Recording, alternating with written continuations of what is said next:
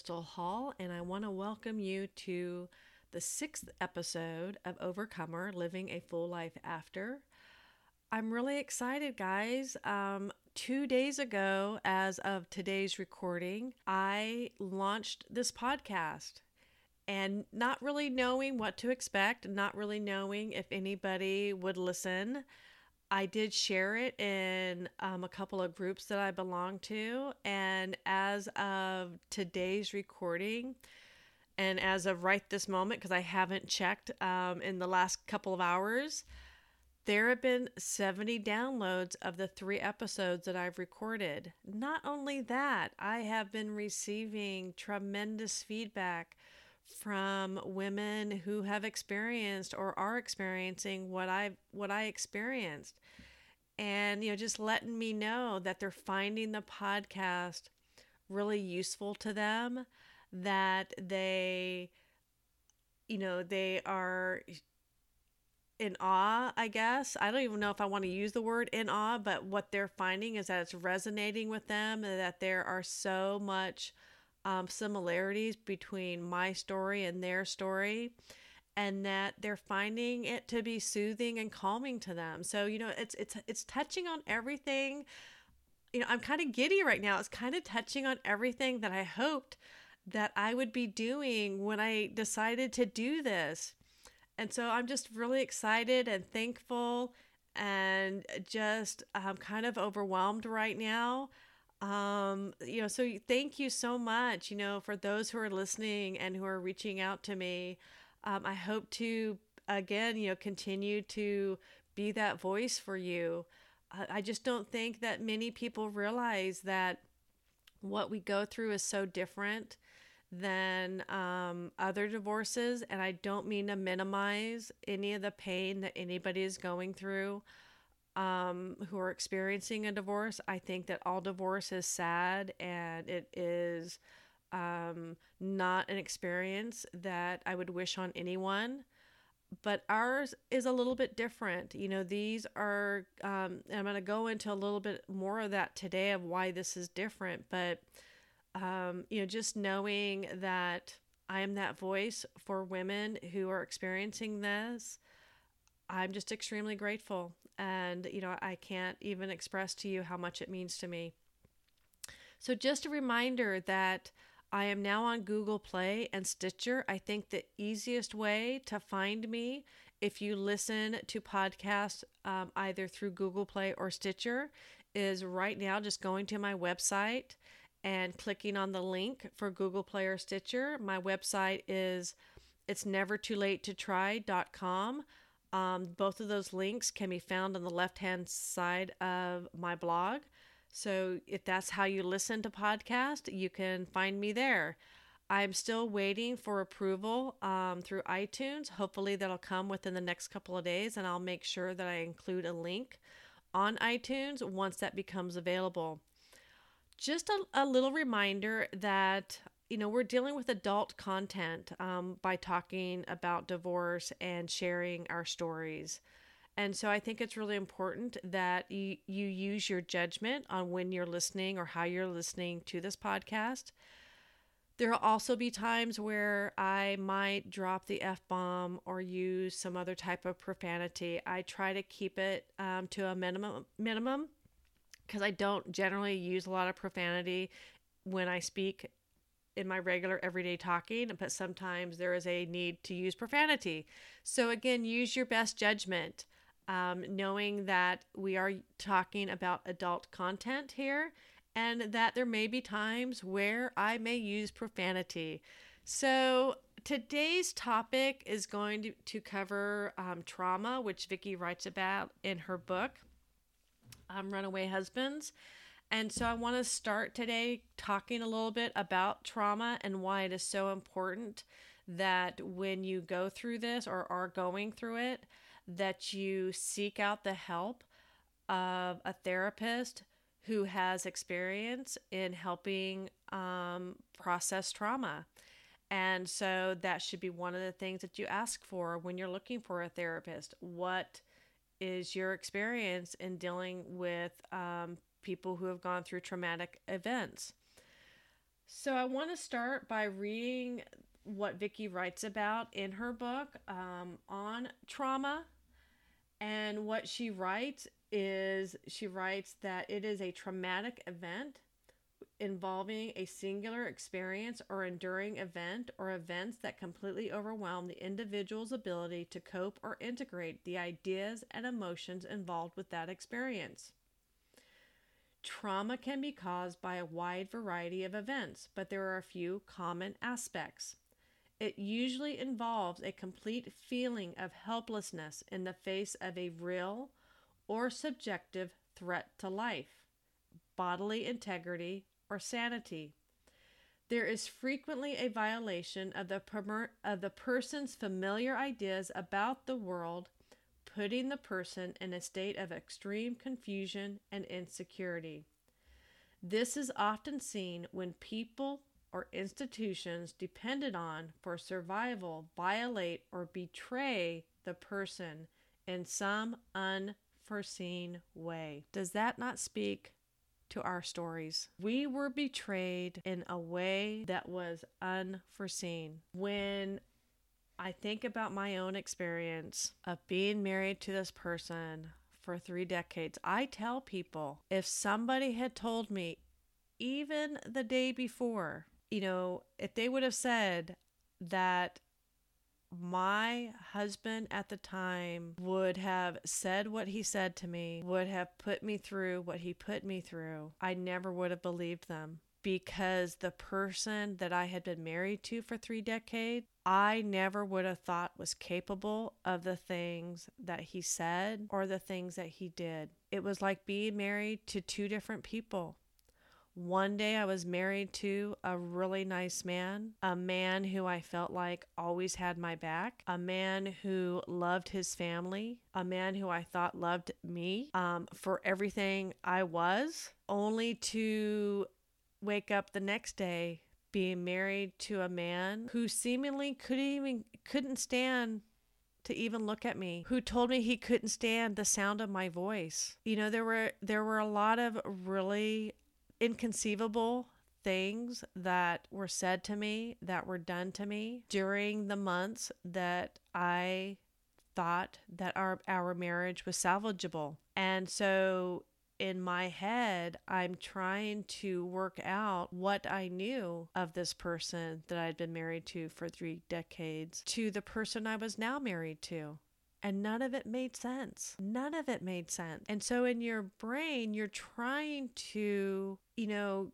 figure out what it is that you're now experiencing. And none of it again I, I i guess the word that i have to come back to over and over again is that doesn't make sense and so it is trauma that we experience. And so, you know, an, uh, one of the examples, I guess, that I, I want to talk about and why this is trauma is that there would be times where we would be intimate the night before um, because that's what you do, right, as a married couple. And he would tell me that he loved me. And then the next morning, he would be getting up he would get ready for work and he something would set him off and i could i never knew from day to day what would set him off and he would get inches from my face and he'd be yelling at me and telling me stuff like you know maybe i should just leave you know maybe i you know i should just divorce you um or you know say other things that were much worse. And so in my head, I'd be thinking to myself, just eight hours earlier, you were the person I'd been married to for 30 years. You were telling me that you loved me. And now you're yelling inches from my face, telling me what an awful person I am and how I've ruined your life. That's a traumatic event that played over and over again more than once during the six months that I tried to save my marriage. So, is it any wonder that I am seeking the help of a therapist, you know? And again, when I look at this, one of the quotes that resonates with me the most is a quote that I first heard um, by a comic by the name of Hannah Gadsby.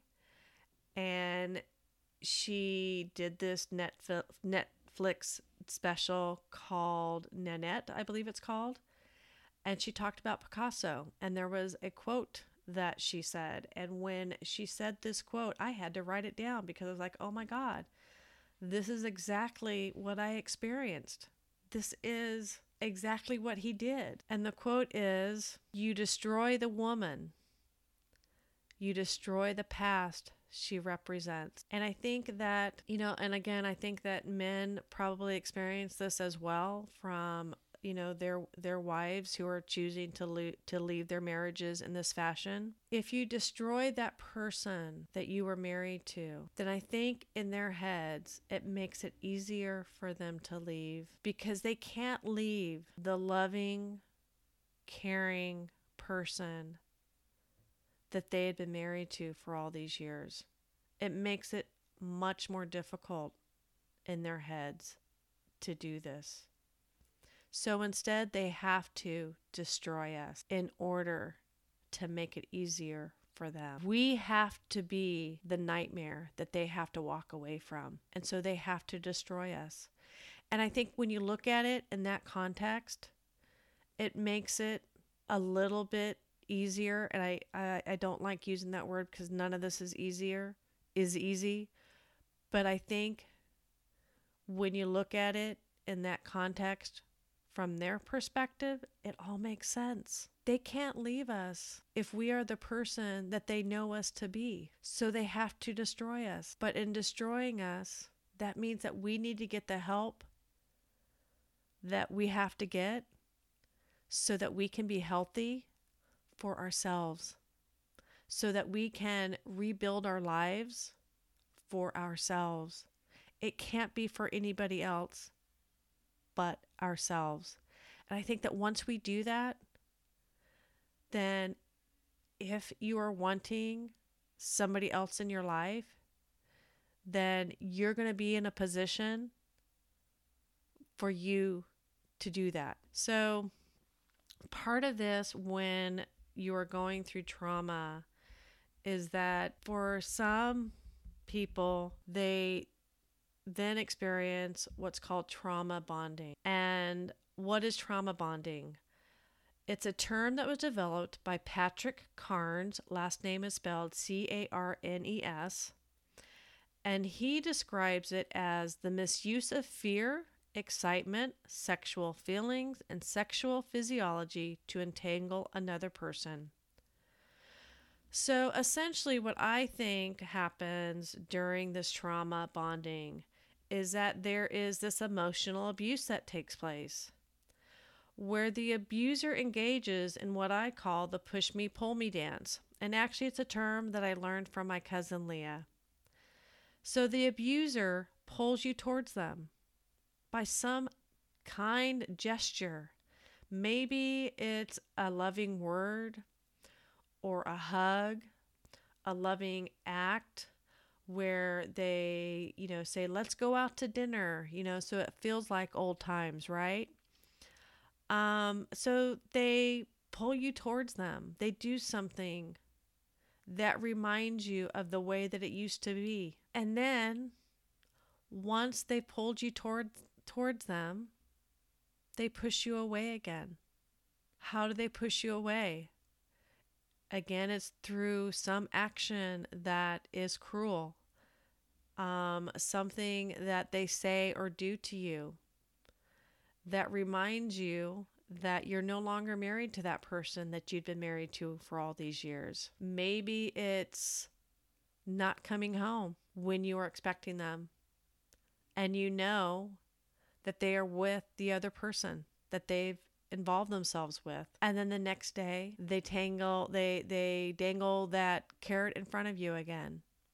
So it's the push me pull me dance that they are engaging in with you. And you can either be a participant in that dance or you can choose to say no. I'm no longer going to be the participant. It does become addictive though you're looking for that high. You're looking for that feelings that overcome you when they are pulling you towards them again. It is like a drug. It is like that taste of alcohol that the alcoholic tastes. It is like the potential win that the gambler feels when he's out there gambling if you're addicted addicted to gambling. But like all addicts, we need to cut the drug out of our lives. And that is not easy to do, especially if you have kids or grandkids involved. But it is essential in order for you to heal, to cut them out of your lives. Because I have learned from experience that every time I have allowed him to come back, I take two or three steps back in my healing. And that can be as simple as a phone call from him. My last time um, where I had a setback was back in the early months of February. And I was trying to figure out why am I struggling so much right now? It's not making any sense. And then it occurred to me. He had called me right around Christmas, and I picked up the phone call like I always do because I still care for him. And he was struggling, and I was there for him. And in being there for him, I wasn't there for myself. And so I have made the decision that I cannot, at this point in time, be there for him. I cannot. And so, one of the things that I've done is I have this app on my phone. It's called Days Since. And so, I've set a goal for myself. Right now, it's 30 days. And at the end of 30 days, if I have not reached out to him, I'm doing something for myself. And it's going to be something small, guys. It's not going to be anything fancy. Maybe I'll do something fancy six months down the road where I've not had any contact with him.